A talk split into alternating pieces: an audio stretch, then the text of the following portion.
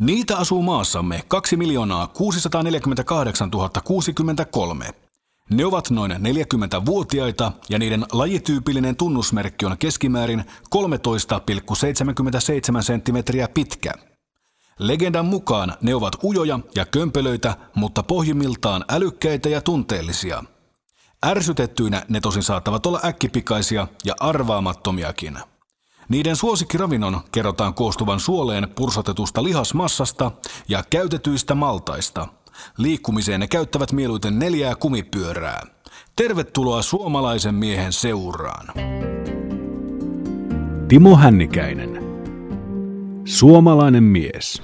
Suomalaisuus on sinun mukaasi mielentila. Millainen mielentila? No sitä on tietysti mahdoton selittää kauhean lyhyesti tai muutamalla sanalla, mutta mä olen itse kokenut, että siihen liittyy tietty semmoinen individualistinen piirre, että mikä on jo näkyvissä näissä kaikissa suomalaisissa kliseissä ja myyteissä. Että Suokuokka Jussi, tämmöinen voimakas niin kuin, ö, itsenäisyyden ja yksin pärjäämisen eetos. Ja tota, että et on näitä tämän tyyppisiä vanhoja tarinoita, että kun mies näkee näkee lastun kelluvan joessa alavirtaan, niin lähtee kirveen kanssa sitten ylävirtaan katsomaan, että kuka minun rauhaani häiritsee. Hätistelemään. Joo, kyllä, kyllä. kyllä. Että, tota, että tämä, tämä puoli on mun mielestä aina ollut, aina ollut hyvin paljon, paljon läsnä, mikä ei nyt, tosin sitä on kanssa silleen, silleen liioteltu ja karrikoitukin, että suomalainen olisi niin kuin jotenkin täysin umpimielinen ja epäsosiaalinen, mikä ei, mikä ei tietysti myös sellaisenaan pidä paikkaansa. Mm, mutta niin kuin jonkinlainen sellainen, mm, sellainen individualismin eetos siihen mielentilaan mun mielestäni kyllä, kyllä liittyy. Niin sähän olet teoksessasi ihmisen viheliäisyydestä muistaakseni käyttänyt termejä reuna-Suomi ja keskus-Suomi, jotka kuvaavat näitä ikään kuin toisaalta villin metsäläisyyden ja umpimielisyyden aluetta sekä sitten tällaista, voisiko sanoa, urba, urbanisoitunutta, koulutettua, hallinnollista aluetta. Joo, joo siis tota, se on semmoinen karkeahko jako, minkä mä siinä tein, että, että tavallaan on tähän, tähän vaikuttaa tietysti kaikissa muissakin kansakunnissa sillä tavalla, että, että maaseutu ja sitten urbaani asutusalue on kaikkialla jonkun verran erilaista. Mutta tota, Suomesta on mun mielestä näkynyt, näkynyt varsin vahvasti sillä tapaa, että meillä on toisaalta tämä, tämä hyvin korkealle kultivoitunut suomalaisuus, mikä on niin kuin ihan minkä edustajista nyt voisi sanoa, siis Runeberin ja Snellmanin Koskenniemen, siis tämmöinen, joka on niin hyvin, hyvinkin yleiseurooppalaista, eikä myöskään missään mielessä jää siitä jälkeen. Mutta sitten on myös tämmöinen, tämmöinen enemmän maaseutuun ja syrjäseutuihin ja metsään ja tällaisiin liittyvä, liittyvä paljon niin kuin semmoinen sanoisiko primitiivisempi puoli, josta josta varsinkin sitten monet taiteenlajit on ottaneet, on ottaneet tota, paljon energiaansa. Ja, ja mä sanoisin, että kun Suomihan on maantieteellisesti reuna-alue, että se sijaitsee ikään kuin sivilisaation, yhden sivilisaation reunalla, että, että meihin Eurooppa loppuu ja sitten siitä alkaa Venäjä, mitä mä en pidä eurooppalaisena maana, niin kun, koska sillä on ihan erityyppinen tyyppinen historiansa. Mutta etkö sä pidä Venäjää edes sivilisaationa? Pidän, pidän, mutta hyvin erilaisena mm. sivilisaationa kuin mitä sitten Eurooppa on. Ja, tota, ähm, ja usein siis tämmöiset reuna-alueet on vähän tämmöisiä kummallisia. Täällä niin kuin on semmoista tiettyä, tiettyä originelliutta ja, ähm, ja, ja niin kuin jopa jonkinlaista semmoista niin kuin primitiivisyyttä ja villiyttä. Ja tässä on vielä se ero, että toisaalta mehän voitaisiin jakaa Suomi vielä henkisesti kahteen eri provinssiin, jotka sitten olisi itä ja länsi. Jos verrataan tuota länsirannikon Bible Beltia mm. ö, itärajaan, niin eiväthän nämä ihmiset välttämättä ole edes samaa heimoa lähtökohtaisesti. Sitten on tietysti saamelaiset ja, ja niin kuin kyllähän, kyllähän näitä löytyy, että, että tota, geneettisestihän ö, suomalaiset eivät ole niin yhtenäisiä kuin joskus on tavattu ajatella. Mutta, tota, mutta mä oonkin niin kuin puhunut, puhunut tämän alueen elämäntavasta jonkinlaisena mielentilana pikemminkin kuin sitten niin kuin, ää, biologisena rotuna tai heimona. Jos me ajatellaan vaikka su- suomalaisuutta tämmöisenä parisataa vuotta vanhana ajatuksena ja lähdetään, lähdetään ikään kuin siitä, että Suomeen mahtuu hyvin paljon erilaisia, voisiko sanoa, kulttuuripiirejä, hyvin paljon erilaisia vaikutteita, mutta on kuitenkin jotain, minkä ihmiset tietyllä tavalla tunnustavat suomalaiseksi mm. tai suomalaisuudeksi, niin mikä tämmöinen komponentti, se mua kiinnostaa, mikä, mikä se sitten on? Mikä meitä viime kädessä todella yhdistää? No tota, tämä on taas näitä, mihin on aika vaikea, vaikea tota, yhdellä, yhdellä sanalla vastata. Saat kaksi. Mutta, mm, mutta mä sanoisin, että joku, siinä mentaliteetissa on, sitä yhdistää mun mielestä nimenomaan tietty mentaliteetti, johon liittyy sitten tietty tämmöinen rehellisyyden ihailu ja suoraviivaisuuden ihailu ja sitten, tota, ja sitten jo tämä mun mainitsemani, mainitsemani yksilökeskeisyys. Nämä kaikki mun luettelemat asiat on jollain lailla voidaan pitää positiivisina puolina, mutta sittenhän on olemassa myös tämä pimeä puoli, mikä näkyy niin kuin, siinä, että tässä maassa tehdään hirvittävä määrä itsemurhia ja, ja tota, ja se, että suomalaiset juo paljon ja siis tällaisia niin kuin, ää, karumpia ulottuvuuksia. Itse asiassa jossain mm. keskeyttää sen verran, että istumme tässä ja meillä on tämä päivä Iltalehti edessämme ja tämmöinen löppi, kun 11-vuotiaan kuoliaaksi ajanut rattijuopo, menin paniikkiin ja join lisää. Mun on vaikea nähdä tämmöistä lööppiä etu, etusivulla niin missä muussa Euroopan maassa tai ainakaan Länsi-Euroopan. Joo, joo, äh, joo ihan, ihan totta. Siis äh, mä en toisaalta tiedä niin kun, äh, eroako tämän tyyppinen alkoholikäyttäytyminen tai alkoholikulttuuri hirveän paljon nyt sitten ruotsalaisesta tai norjalaisesta. Suomalainen juopotteluhan on tavallaan äärimmäisempää ja sitten myöskin epäsosiaalisempaa kuin sanotaan vaikka keski-eurooppalaiset juomatavat. Että suomalaiset tykkää tämmöisestä niin kuin yksin ö, dokaamisesta ja he saattavat niin kuin porukassakin juopotella sanomatta sanaakaan. Ja et, että siinä on niin kuin, että se, että se on että siinä se humalatila on joku semmoinen, että se on paljon humalahakuisempaa ja tämä on sinänsä kiinnostavaa, koska tämähän on sodan jälkeinen ilmiö. Ennen toista maailmansotaa niin suomalaisethan oli melkein Euroopan vähiten juova kansa. Ja yhtäkkiä me onnistuttiin pääsemään kärkisijoille, eikä siihen mennyt aikaa kuin pari-kolme vuosikymmentä. No, joo, tuossa on tietysti sitten se, että kansainvälisesti kaikki siis YK on terveysjärjestöt tällaista oli 40-luvulla erittäin huolestuneita siitä, että, että Suomessa käytetään hirvittävästi kokaiinia ja heroiinia. Ja täällä on ollut varsin railakas meininki joskus jo ihan 20-luvulla. Kyllä, kyllä, kyllä, kyllä. Ja sitten tota, kieltolain aikaan kokainin käyttö yleistyi ihan valtavasti, kun sitä pystyttiin käyttämään helposti alkoholin korvikkeena. Ja tota, tietysti niin kun on vaikea sanoa, tohon, sanoa noihin tilastoihin hirve, hirveästi, kun mainitsit, että tämä että tämä alkoholikulttuuri on mennyt tämmöiseksi vasta toisen maailmansodan jälkeen. Ähm, niin tota, täytyy ottaa tietysti huomioon se, että täällä on valmistettu hirveät määrät laitonta mm. alkoholia. Että, että justiin pontikan keitto ja, ja, ja tämmöinen on ollut kansan tapa. ollut tosi kans, kansan tapa, ja tämä ei välttämättä näy sitten mm. tilastoissa. Se on selvä, se on selvä se. Itsehän olet kirjoittanut ö, esseen, jossa vaadit ö, impivaaralaisuuden kunnian palautusta. Kyllä, joo. Mitä tällä tarkoitit?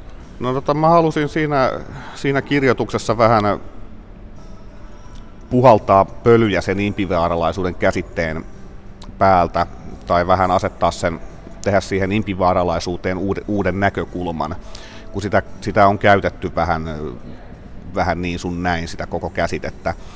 Että sehän tulee tietysti kiven seitsemästä veljeksestä, ja ähm, että veljeksethän sieltä pakenee sinne, sinne Impivaaran tilalle näitä ongelmia, mihin he joutuu yhteisön kanssa. Ja tota, tästä on sitten myöhemmin tehty tämmöinen kuva, että se, että se on niin kuin kuva yksinkertaisesti tämmöistä primitiivisestä muutosvastarinnasta ja ää, paosta sivistyksen keskeltä pois. Ää, ja mä en itse pidä, että kyseessä on mikään näin simppeli ja, ää, ja primitiivinen juttu, vaan se Impivaaran symbolinen merkityshän siinä on paljon monisyisempi että tota, sehän ei ole se Impivaaran alue mitään, mitään tämmöistä tota, koskematonta erämaata. Skuttaan, niin Sehän niin on tilaa. Se on tilaa ja siellä on tota, edellisiä sukupolvia elänyt pitkään ja he on luonut sinne, niin kuin, että siellä on heidän jälkeensä näkyvissä, että siellä on niin kuin heidän traditionsa jo olemassa. Ja. Se ei ole mikään raamatullinen karkotus erämaahan tai ei, pako erämaahan ei, missään nimessä. Ei, ei. Ja nämä veljekset tota, äh, nimenomaan tuntuvat etsivän voimaa niin kuin tästä aikaisempien polvien perinteestä silloin, kun niin kuin, äh, he ovat tämän oman yhteisönsä kanssa joutuneet hankaluuksiin. Ja, tota, ja loppujen lopuksi siellä Impivaarassahan tarpeeksi oltuaan he pystyvätkin sosiaalisoitumaan. Että he sitten vihdoin oppii lukemaan ja omaksuu vähän paremmat viljelysmenetelmät. Ja, että sehän on että sillähän on hyvinkin positiiviset seuraukset sille paolle. Et mun mielestä tämä impivaaralaisuus tarkoittaa enemmänkin sitä, että ei, ei ole niin kuin halu paeta kaikkia muutoksia, vaan halu, että tehdään ne omalla tavallaan. Tässä tekstissäsi tai esseessäsi niin vaadit impivaaralaisuuden kunnian palautusta ja korotusta uuden kansallismielisen ajattelun iskusanaksi ja johtoteemaksi. Tämä kuulostaa varsin pompöösiltä. Nyt selitä tämä meille. Niin paljon kuin on puhuttukin, että, että kansallisvaltioiden tai, tai nationalismin aika on ohi, niin kumman sitkeeltä se edelleen näyttää suunnilleen kaikkialla.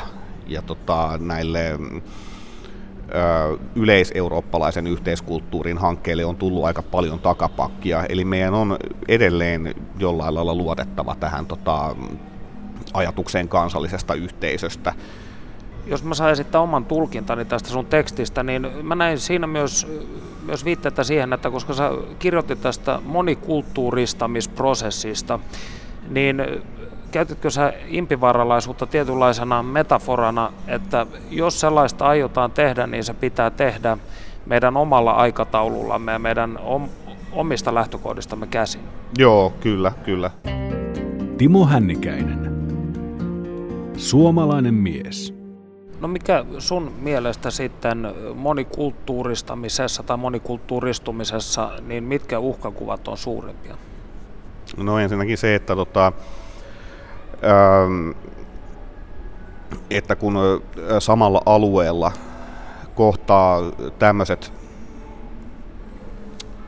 tämmöiset kansat, joilla on täysin erilainen historia, ähm, erilainen kulttuuri, erilaiset käsitykset esimerkiksi miehen ja naisen välisestä asemasta tai lasten kasvatuksesta ja koulutuksesta ja yleensä niin kuin valtion ja uskonnon välisestä suhteesta, niin, tota, niin siinähän tulee väistämättä konflikteja.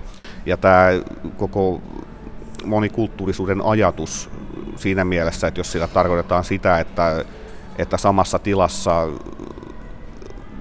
voisi elää tämmöisiä, tämmöisiä porukoita, joilla nämä käsitykset poikkeaa jyrkästi toisistaan, niin, niin se on hirveän naivi, naivi ajatus, että jonkinlaista yhteis- yhtenäiskulttuuriahan tarvittaisiin aina. Et tota, et se kaikkein pahin uhkakuva, nythän on nythän on paljon esitetty niin kuin tällaisia juttuja, niin kuin tämä, nämä Eurabia-teoriat ja tällaiset, että, tota, että muslimit ottaa vallan Euroopassa ja niin edespäin. Mä en pidä niitä kauhean realistisina, koska tota, jos ajattelee niin kuin islaminuskoiset maahanmuuttajat on jo, on jo itsessään niin hajanainen ja keskenäänkin riitaisa porukka, että tota, ei, ei he semmoiseen kykene. Ja et paljon todennäköisempänä uhkakuvana mä pidän semmoista, että Euroopasta tulee ikään kuin semmoinen iso länsiranta, että on tota tämmöisiä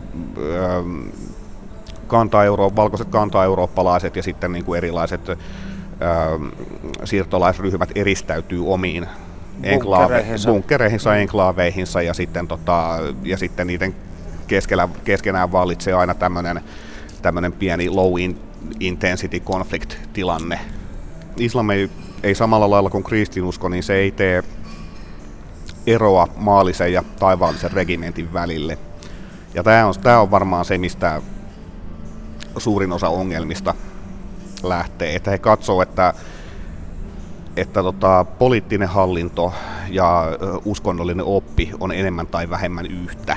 Niin, eli teokraattinen ajattelumalli. Niin, niin. Ja, tota, ja tämähän ei tarkoita, että kaikki muslimivaltiot olisi teokratioita, eiväthän ne ole, mutta hyvin monet niistä on. Sen lisäksi, että sä oot tietyllä tavalla profiloitunut maahanmuuttokriittisenä, niin olet myös kutsunut itseäsi nationalistiksi ja todennut, että nationalismi on yksi ihmiskunnan raan ja kauttisen historian hienoimmista keksinnöistä, joka on ehdottomasti saanut aikaan enemmän hyvää kuin pahaa. Perustele. Syy sille, miksi mä pidän nationalismia positiivisena voimana, on se, että että, tota, että se tarjoaa semmoisen hyvän kultaisen keskitien, tämmöisen niin kuin heimoajattelun ja sitten sellaisen globaalin ajattelun välistä. Et tota, et jos ajatellaan tätä globaalia, me olemme kaikki samassa veneessä ja yhtä ihmiskuntaa tyyppistä ajattelua, niin niin laajat kokonaisuudet on mun mielestä mahdottomia yksittäiselle ihmiselle sama, samaistua. Että tota, et, et me oltaisiin jotenkin solidaarisia joka, ikisi, joka ikisiä ihmisiä kohtaan, joka ikistä ihmistä kohtaan.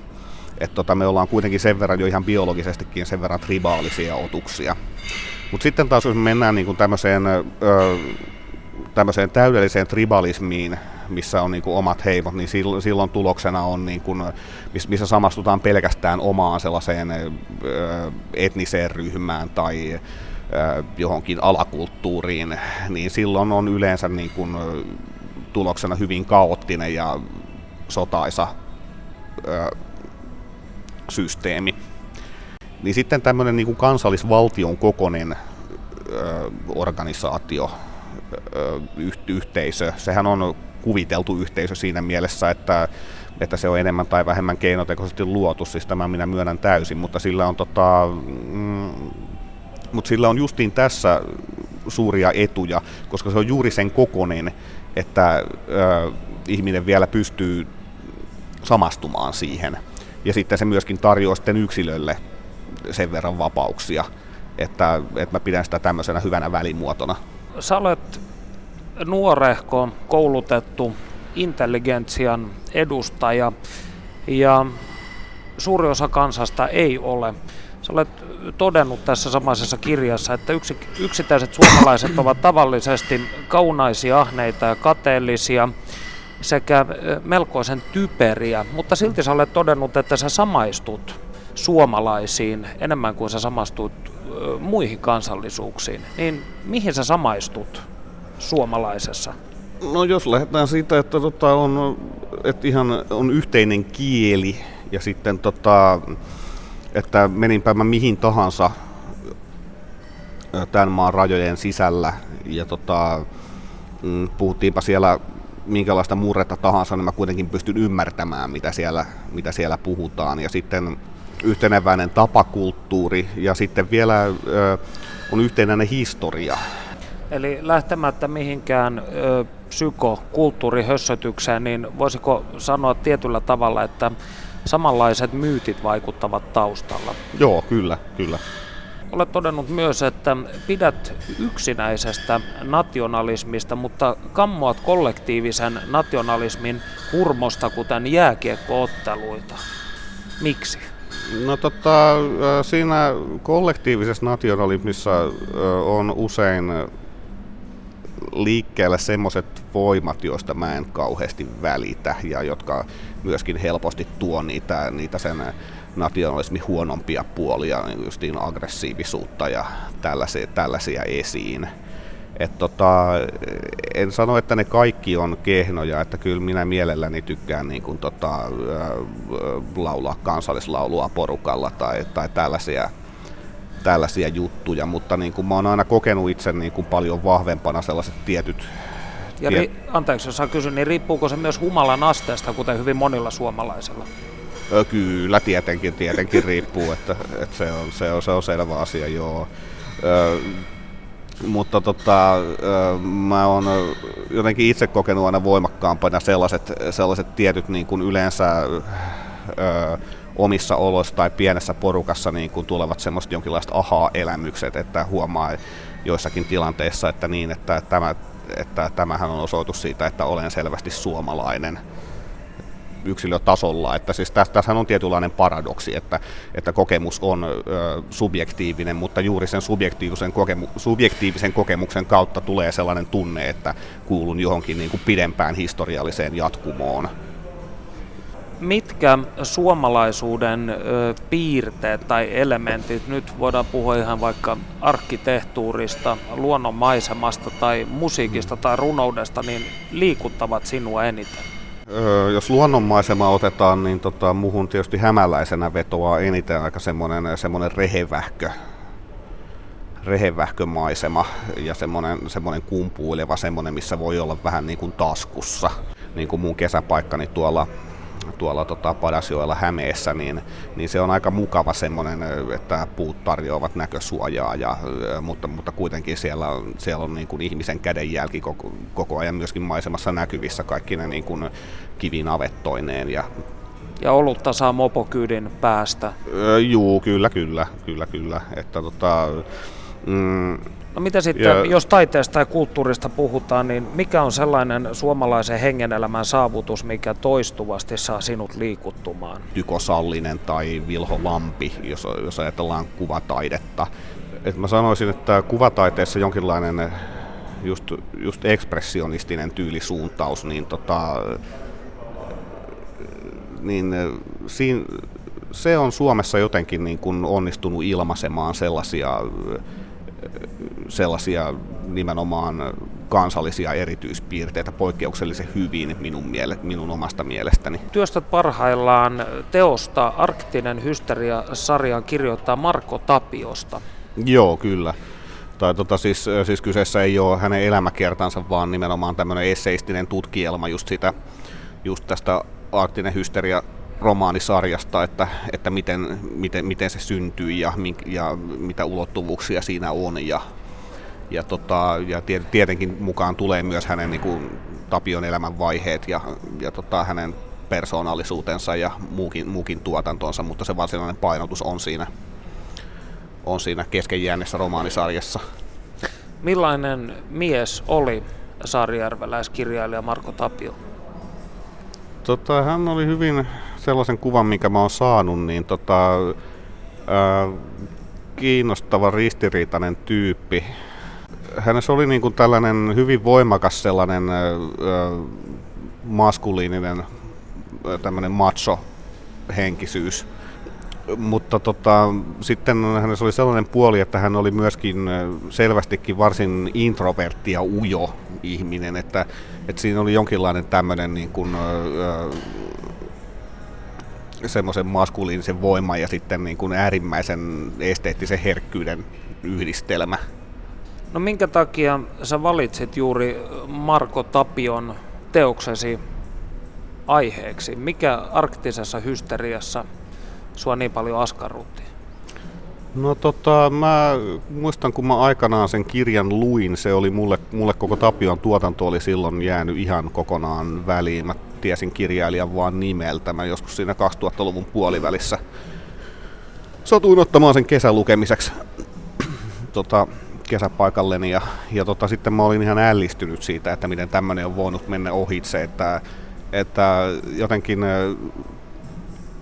muhun teki vaikutuksen se, se kirjoitustyyli. Kun mä olin lukenut sen johdanto-osuuden, mikä on semmoinen vajaat sata sivua, niin ajattelin, että tämähän on niin kuin parasta proosaa, mitä mä oon toka maailmansodan jälkeisessä kotimaassa kirjallisuudessa lukenut. Ja, ja tota, siinä yhdistyy jotenkin, se, se tunnelma oli hirveän mukaansa tempaava, että siinä että et siinä yhdistyi joku semmoinen hirveän pessimistinen elämäntunne tällaiseen vitaalisuuteen – ja koko se semmoinen pohjasävy sitten kulki siinä kirjassa läpi koko Suomen 1900-luvun historian.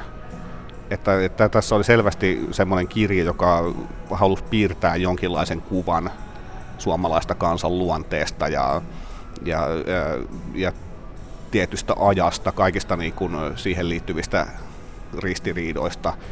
Ja, tota, ja ja siinähän kuvataan aika hienosti luokkayhteiskunnan murtumista. Kyllä, juu, siinähän on kuvaus ehdottomasti, ehdottomasti tästä, että, että tota, tämä, tämän perheen isoisa aloittaa nimenomaan myllärinä ja, ja, tota, ja siitä tulee pienviljelijä ja sitten tämä hänen poikansa taas menee naimisiin rikkaan kartanon tyttären kanssa ja tota, hänestä tulee nousukas, hän ö, tekee omaisuutensa 20-luvulla maakaupoilla ostavalla halvalla maata. Ja, tota, ja sitten lopulta luo myös poliittisen uran ministeriksi saakka ja päätyy sitten tekemään tänne kotiseuduilleen Saarijärvelle rakennuttamaan iso vesivoimala, että se on tämä niin kuin modernisoituvan Suomen kuvaus silloin niin kuin 50-60-luvun taitteesta, mistä tämä koko romaani alkaa. Ja sitten on niin kuin, ja sitten on tämä hänen poikansa, joka on sen koko romaanin kertoja, joka on siellä tosiaan insinöörinä ja tota, joutuu pahaan välikäteen näiden tota, työnjohdon ja työläisten välisessä konfliktissa. Tapio sitten oli siinä mielessä ö, tyypillinen suomalainen taiteilijamies, että hän kärsi ja joi itsensä hengiltä ennen aikojaan mm. ja pillereidenkin avustuksella, niin mm Minkä takia Tapio oli niin ahdistunut?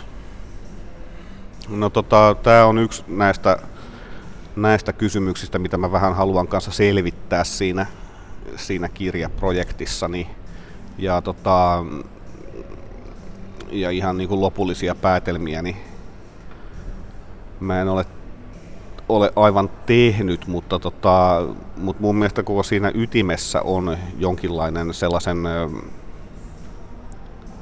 äärimmäisen vahvan isän varjossa eläneen miehen ö, kunniahimo, joka ei oikeastaan koskaan, koskaan saanut täyttymystään. Timo Hännikäinen. Suomalainen mies.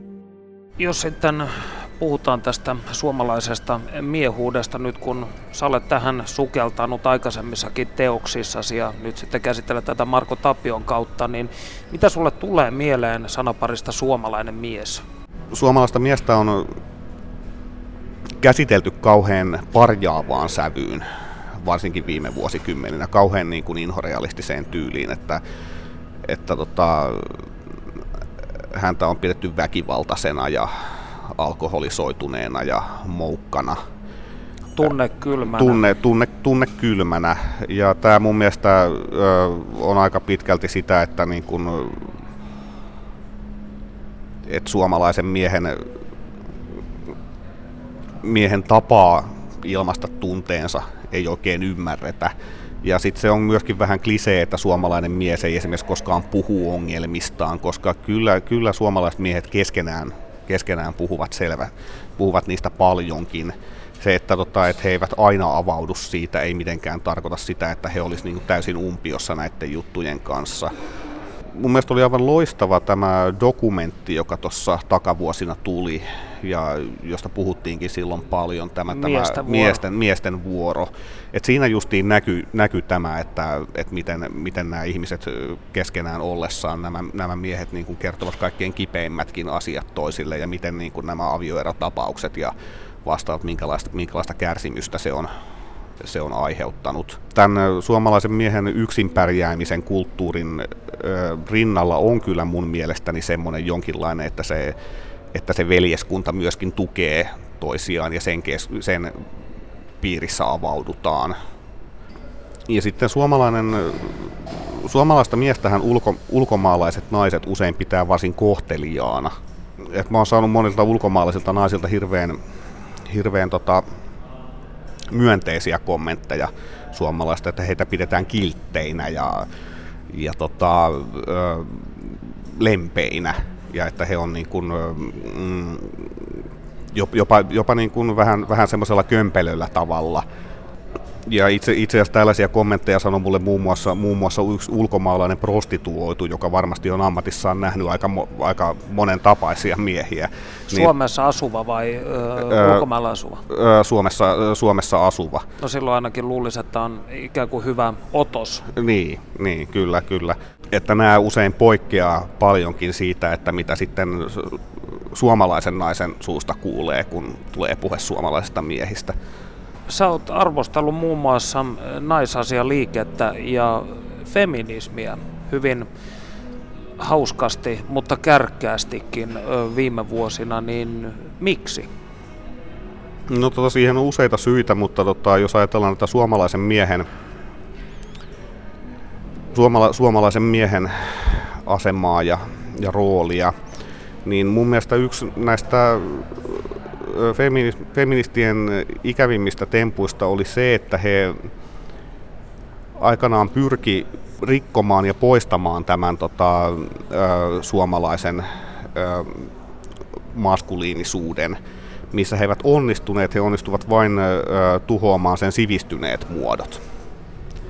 Et tota, ö, Voitko avata tätä vähän tarkemmin? Joo, mä, joo, mä olen juuri, juuri tulossa siihen että tota, kun aikanaan näinä feminismin villeinä vuosina, niin kaikkea tämmöistä esimerkiksi suojelevaa asennetta naisia kohtaan, että niin kuin puolustetaan naisia ja sitten tota, nämä kohteliaisuussäännöt, missä naisille avataan ovia, annetaan, tak, annetaan takki ja kaikki tämmöinen, niin kuin mikä, oli, mikä, mikä on aina ollut tässä maassa, maassa ihan kovassa kurssissa niin kuin, niin kuin kaikkialla muuallakin traditionaalisissa yhteiskunnissa. Niin äh, sitä pidettiinkin sitten yhtäkkiä hirveänä paternalismina, että tämä on tämmöistä ylistämällä alistamista ja ties mitä. Ja, äh, ja sitten kun tämä homma äh, ennen pitkää kitkettiin, niin kun tuli tämä tämmöinen renttumieheys, tämä tällainen tällainen, mihin tällaiset tavat ei enää selvästikään kuulu, niin sitten tota, sitten näitä tapoja on ruvettu vaatimaan takaisin,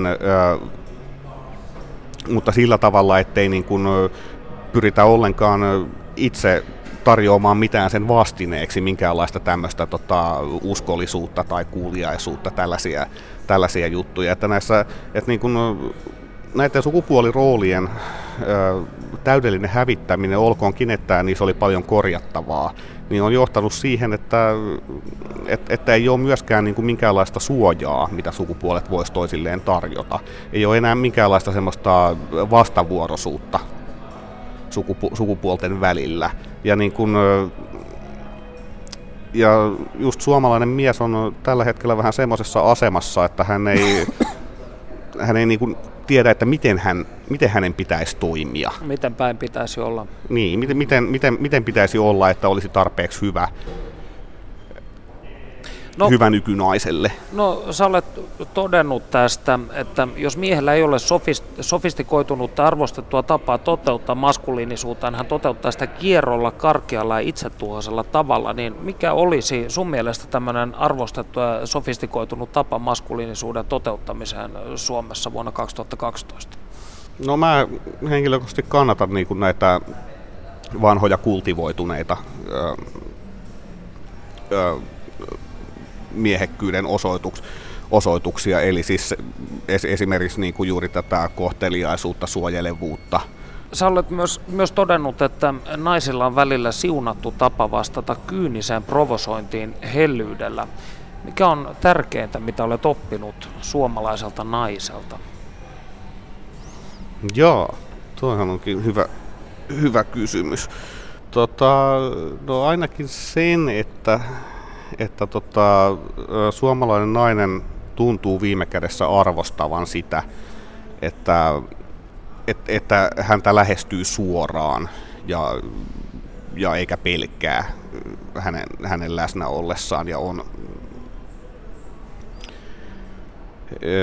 ja, ja on rehellinen. Sä olet kotoisin Padasjoelta. Kyllä. Millainen lapsuutesi oli Padasjoella? Se oli suhteellisen miellyttävä. Siis tota, mä olen... Padasjokihan sijaitsee Lahdesta pohjoiseen, se on Päijät Hämettä. Mä olen tota, maanviljelijän ja sairaanhoitajan poika. Ja, tota, mm, ja siis nuorin kolmesta lapsesta. Ja sanotaanko, että mun lapsuuteni oli semmoinen, että mulla oli hyvin paljon, se oli jossain määrin yksinäinen, mutta, tota, mutta myöskin, myöskin turvattu ja sellainen, että mulla oli aikaa perehtyä kaikenlaiseen sekä niin kuin, ympäristööni että sitten kirjoihin. Millaisen miehen mallin sä sait omalta isältäsi vai saitko sä tällaista valmista mallia ollenkaan? No tota, siis mun isäni, niin kuin mä olen kirjoittanutkin, niin tota, sairastui hyvin vakavasti, kun mä olin, kun minä, olin vielä lapsi. Ja tämä sairaus oli sen luonteinen, mikä vei hänet mikä muutti hänen persoonallisuuttaan voimakkaasti. Kyseessä oli siis Alzheimerin tauti, ja tota, joten niin kuin mulla ei ole kauhean myöhäiseltä ajalta muistikuvia hänestä. Tai siis, siis sanotaanko, että, että, siis mulla ei ole hirveän paljon muistikuvia siltä ajalta, kun hän oli terve. Mutta mä muistan hänet tota, semmoisena hiljaisena ja aika vakaana miehenä mikä on, mikä on sillä tavalla... Niin, hämä, hämäläisenä, semmoisena, semmoisena hiljaisena, vakaana, varsin luotettavan olosena miehenä.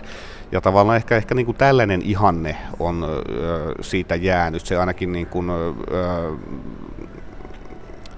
tämän tyyppisen hahmon muisteleminen ainakin herättää positiivisia mielikuvia. No sittenhän sun äitishän kuoli haimasyöpään, kun sä olit teini-ikäinen. Pitää paikkansa. Mitä tämä sitten vaikutti? Se toi aika paljon, paljon sellaista tiettyä epävarmuusmomenttia elämään, että, että siinä iässä tuollaisten asioiden kokeminen on aika, aika rankkaa, että jos sanotaan, että että sehän, sehän tarkoitti mulla koko niin kuin turvallisen elämän piirin, sen mihin on totuttu täydellistä muuttumista yllättäen ja, tota, mm, ja mä luulen, että se on, se on myös muokannut mun persoonallisuutta siihen suuntaan, että, että mä en ole kauhean halukas ö, ottamaan, ottamaan turhia riskejä. Ja tota, mieluummin tyydyn semmoisiin olosuhteisiin, jotka on, jotka on tuttuja. Eli niin kuin, että se varmaan lujitti tiettyjä konservatiivisia luonteenpiirteitä. Julkaisit 2009 seksuaalista syrjäytymistä käsitellä esseekokoelman nimeltä Ilman, joka hetkeksi nosti sinut koko kansan tietoisuuteen. Millainen oli suhteesi naisiin noihin aikoihin? Tunsin naisia ja tota, heitä oli mun lähipiirissäni ja siis et, etten ollut niin kuin mitenkään totaalisen homososiaalinen ihminen, mutta tota, mut mulla oli melkein mahdoton tietystä psykologisista ja muistakin syistä niin tota, rakentaa minkäänlaista, minkäänlaista romanttista kautta eroottista suhdetta, suhdetta vastakkaiseen suku, sukupuoleen ja mä olin täydellisen turhautunut siihen. Naiset oli mulle paljon suurempi mysteeri kuin mitä he, he nykyään ovat. Et tota, et tavallaan kun sellainen tietty kanssakäyminen vastakkaisen sukupuolen kanssa muuttuu, pu, puuttuu, niin, niin, tota, he, niin vastakkaisen sukupuolen edustajat rupeaa näkemään jollain lailla ää, joko myyttisen ihanina tai myyttisen pahoina. Valkyrioina. Joo, kyllä, kyllä, kyllä, kyllä, kyllä. Niin kun, ja vielä, vieläpä niin kuin molempina samoihin aikoihin. Et nykyään, nykyään niin kun sanotaanko, että mun suhtautumiseni on epäilemättä jotenkin, jotenkin arkisempia ja realistisempia. Tota, ja, ja väistämätöntähän se onkin, kun minäkin olen, minähän olin menossa naimisiinkin tänä keväänä. Ja... Onneksi olkoon. Kiitos, kiitos. Niin mä henkilökohtaisesti uskon, että kyllä jokainen mies tuntee itsensä enemmän kokonaiseksi silloin, kun, silloin, kun hän on oikein kumppanin kanssa. Että niin kuin varmasti nainenkin. Että, että tässä suhteessa ihmiset tosissaan on tässä platonisessa mielessä toistensa puolikkaita. Eli voisiko sanoa, että sinusta on tullut viime vuosien aikana täydellisempi ja onnellisempi suomalainen mies? Kyllä mä sanoisin, kyllä mä sanoisin niin. Että... Erinomaista. Tähän on hyvä lopettaa. No niin, kiitoksia. Kiitos. Timo Hännikäinen. Suomalainen mies.